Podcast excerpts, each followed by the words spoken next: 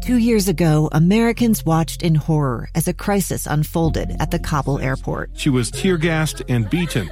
Images of thousands desperate to escape Taliban oppression filled our news feeds. More than 80,000 Afghans made it to America. But the story didn't end there. It was very cold. There was no power, no heat. Who would help our newest neighbors? I'm Andrea Smardon. In Stranger Becomes Neighbor, you'll hear the stories of some remarkable refugees who left their homes and their dreams behind only to start over from zero. Their only possession was three blankets. And you'll meet Americans who stepped up to help them. You want me to come when you deliver your baby. What can one person do in the face of an international disaster decades in the making? That's Stranger Becomes Neighbor.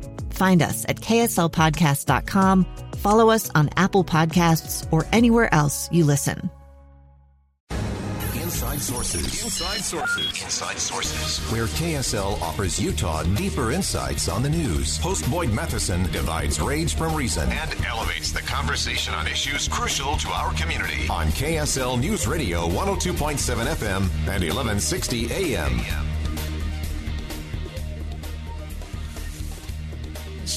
And many Democrats are cheering the bipartisan deal on infrastructure. Uh, we've uh, had the discussion yesterday. Is a deal a deal, or is it just the beginning of a conversation? Uh, we have uh, multiple things going on there, and so we need to just before we jump into all the cheering, we uh, we better just reconsider. Think you know the news of the day? Think again. Well, as we have been reporting, uh, the uh, of course the deal that was announced last week and sort of walked back and then linked to a reconciliation bill and then delinked. Uh, there's a, a, lot of confusion, a lot of conversations going on in terms of infrastructure, what it is, what it isn't, what is the deal, what is not.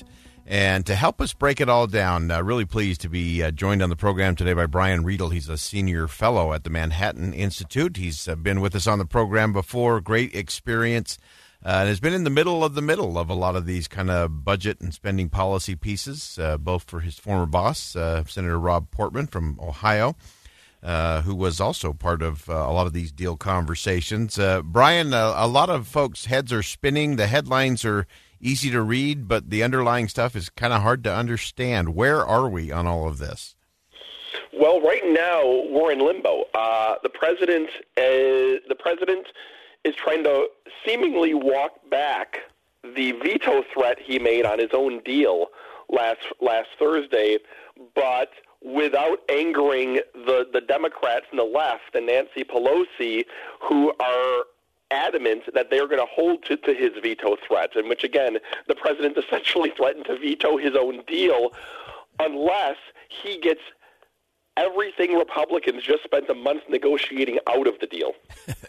uh, so, so this is my ultimate question. This was always uh, when I was back there in D.C. It was always okay. Did did someone just go to great pains to tell us that they are going to begrudgingly give us the sleeves off of their vest? have the have the Republicans just been given some sleeves from the Democrats?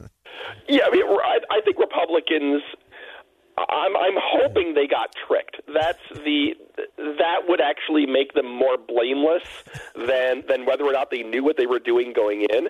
I mean, just to recap, President Biden wanted a four trillion dollar infrastructure deal.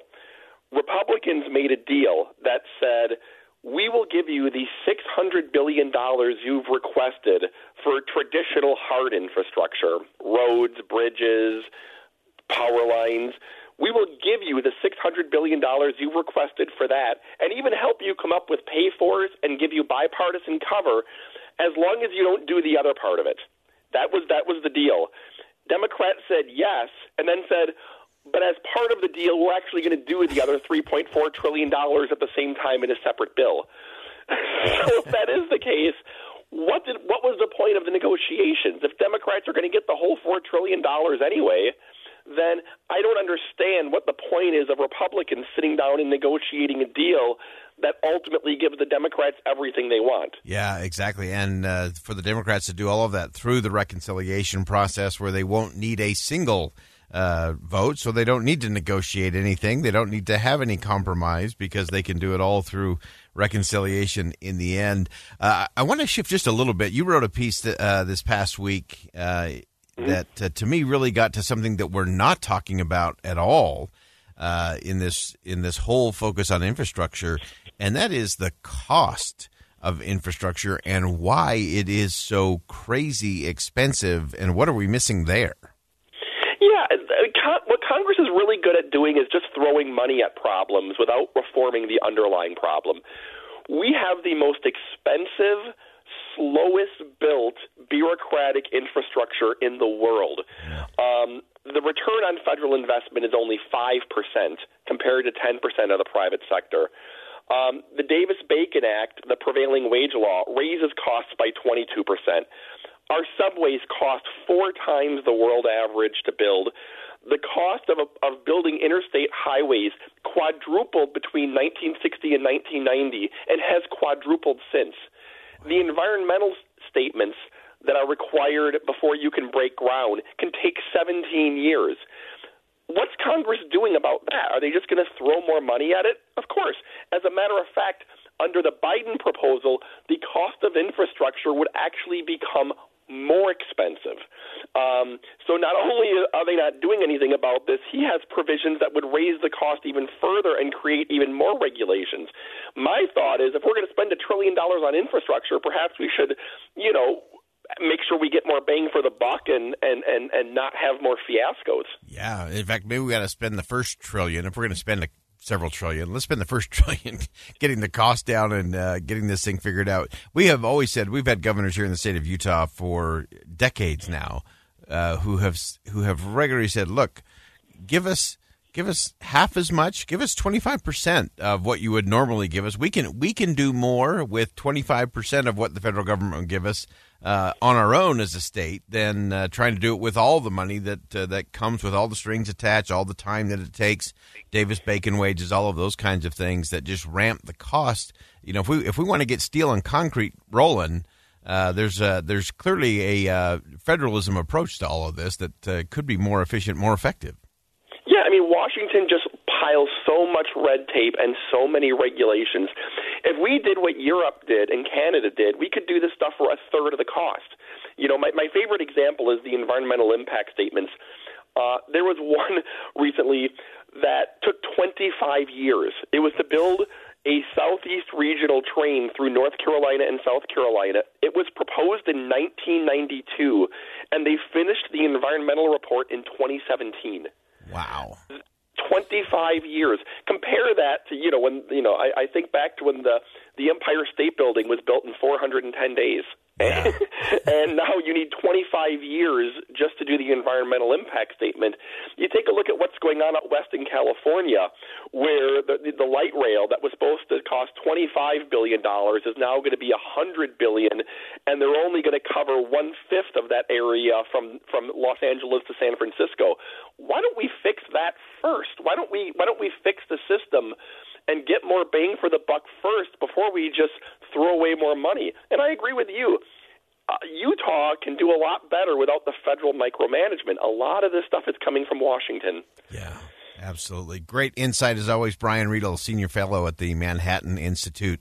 Uh, great insight and really important to get us focused, not just on the, the, the deal part of this is, is frustrating enough, but then to start looking at the actual cost and the pace uh, at which we do infrastructure is uh, really stunning. But uh, Brian, appreciate your insight. Thanks for joining us today. Thank, thank you. All right, so those are some some real crucial things for us to think about. Not only just what this deal is and isn't, and did the Democrats just give the Republicans the sleeves off their vest, and they're going to do it all through reconciliation with no bipartisanship in the end.